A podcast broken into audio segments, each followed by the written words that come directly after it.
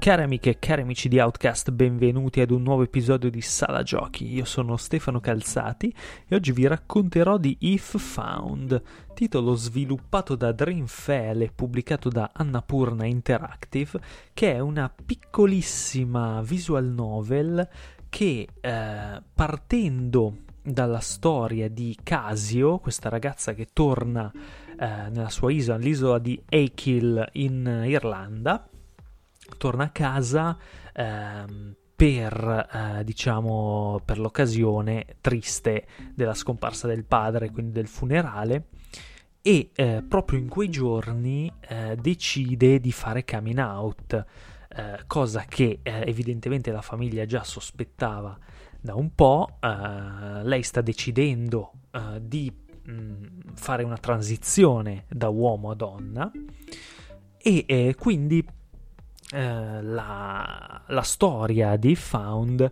si sviluppa proprio in questo periodo, in questo dicembre 1993.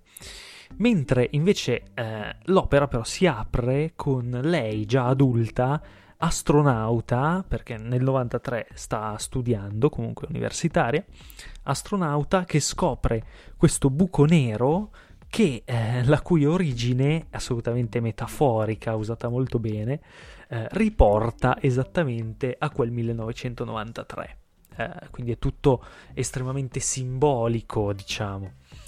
Eh, il fatto è che, mh, mm, come posso descrivervela? È un'avventura, innanzitutto, una visual novel molto uh, breve, uh, intensa, molto sensibile, delicata, che uh, riesce, secondo me, a fa- a- ad andare oltre quello che è il suo tema, che comunque nel, nel videogioco è sviluppato molto poco, affrontato molto poco, e quindi avercene comunque di opere che trattano di omosessualità, transizioni, comunque mh, mm, esprimere se stessi, andare oltre il, il giudizio altrui, riuscire a vivere, a convivere con quello che si è, senza per forza nascondersi dietro le dita puntate della gente.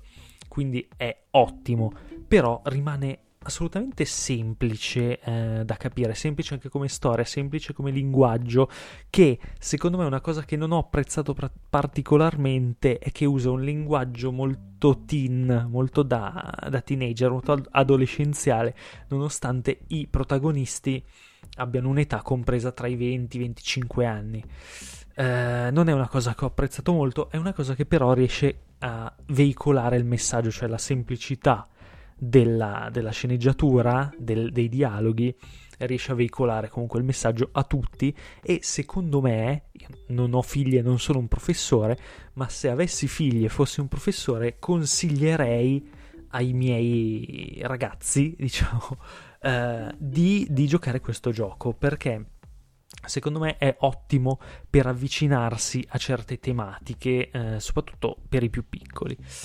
Detto questo, eh, a me ha colpito i Found eh, soprattutto per la sua impostazione, per come riesce a reinterpretare la visual novel che eh, noi siamo, siamo, abituati a vedere come un, uh, un, insieme di schermate, schiacci il tasto per passare alla, alla, prossima linea di dialogo e via così più o meno. Solitamente è una, un genere molto giapponese e i giapponesi fanno così col cartonato del personaggio e eh, le linee di dialogo da, da mandare avanti, poco gameplay. Ecco qua, il gameplay non c'è. L'unica cosa che fa bene, l'unica cosa con cui noi possiamo interagire sono proprio le tavole della... che compongono il racconto, che sono degli acquerelli, un po' acquerelli, un po' schizzi tipo storyboard, eh, tratti molto eh, abbozzati, infantili. Eh, molto belli comunque nell'insieme perché ha un sacco di colori, eh, belle animazioni quando ci sono, non sono sempre animati. Eh, però noi dovremmo praticamente cancellare ogni schermata. Questo mh, mm, fatto di cancellare ha un altro valore simbolico perché noi stiamo eh, leggendo il diario di Casio nel 1993 e cancelliamo le pagine eh, su cui è scritto eh, diciamo, confessioni, traumi, eh, paure di quel dicembre 1993 eh, appunto affrontando il coming out, affrontando soprattutto la famiglia che eh, evidentemente non ha ben chiaro come, come gestire la cosa, come approcciarsi e si rifugia nella tradizione, un grande classico. Eh, detto questo, eh, riprendo il discorso estetico è veramente bello. Innanzitutto passi, si passa il mouse, si cancellano queste schermate e eh, Mm, l'impatto audiovisivo di tutto questo è assolutamente, riesce assolutamente a sottolineare ogni passaggio del racconto, un po' perché magari ci si trova, non lo so, a un concerto punk e allora c'è la musica martellante, anche il disegno diventa molto confuso, eh, molti tratti come quando si fanno gli scarabocchi al telefono, eh, cerchi concentrici che continuano a diventare sempre più, più intensi, più incasinati eh, e quindi riesce sempre ad adattarsi alle situazioni. Eh, per esempio ci saranno anche dei paesaggi sempre stilizzati durante la notte, questi lungomare, questa brughiera irlandese. Eh, molto suggestiva, si sente il rumore delle onde, si sente il fruscio dell'erba, il vento e mh, mm, tutto questo riesce a creare delle suggestioni estremamente forti che eh, riescono a veicolare con maggior facilità, con maggiore intensità il messaggio e in generale quello che stiamo leggendo a schermo. Eh, secondo me è proprio una cosa nuova, fresca, che paragonerei a dei progetti come Gorogoa, che fa il contrario Gorogoa. Gorogoa è eh, zero racconto, nel senso è tutto per immagini, un racconto per immagini senza parole praticamente e eh, butta tutto il... Eh, ci fa sfogliare il gioco risolvendo dei puzzle, cambiando l'ordine delle tavole, sovrapponendole così. È eh, un'operazione simile ma diversa, molto più ehm, orientata al racconto. È quasi un nuovo tipo di letteratura. La voglio pensare così, voglio pensare che da ora in poi, dopo i found, chi vuole raccontare una storia ma non è particolarmente interessato al gameplay, però non vuole abbandonare eh, i bonus che eh, il videogioco dà al racconto, ovvero la componente audiovisiva totalmente malleabile, programmabile e gestibile, eh, spero che prendano i found come esempio.